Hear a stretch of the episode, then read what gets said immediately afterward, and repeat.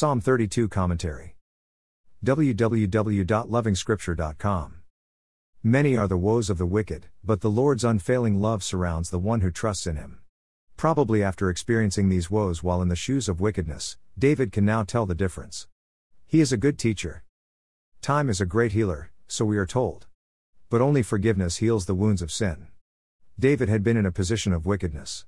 When he kept silent, his bones wasted away. This is what every saint knows. Sin doesn't help us, it wastes us. It reduces us. It is a minus for every man's well being. Until it is confessed, sin keeps the saint in slavery. There is no peace. You are always conscious of the heavy hand of the Lord. It's never a good position to find yourself in.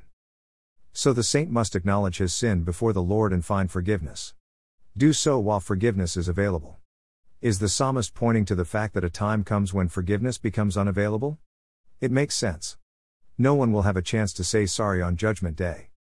Don't be silent. Don't cover your sins. Sin can be masked. It can be sugar coated or even explained. We can even change names for it. But that only works for mortals. The Lord God knows it well. Sin is sin. Don't cover it because it remains plain and fresh in the eyes of the Lord. And if we take David's moment of wickedness with Bathsheba as an example, then we know not even power and authority can help us. Our sins against house workers and everyone who calls us boss can easily bypass our attention but not God's attention. The mention of the bridle and bit to control the horse may draw the thought that our feelings and desires should not control us. We are creatures of reason. Importantly, we are creatures of the free will. We can always choose God even in moments when we feel heavily controlled by these bridles and bits. We are not horses.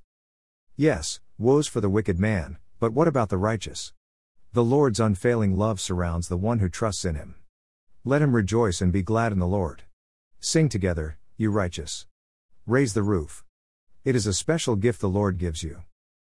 More resources visit http www.lovingscripture.com.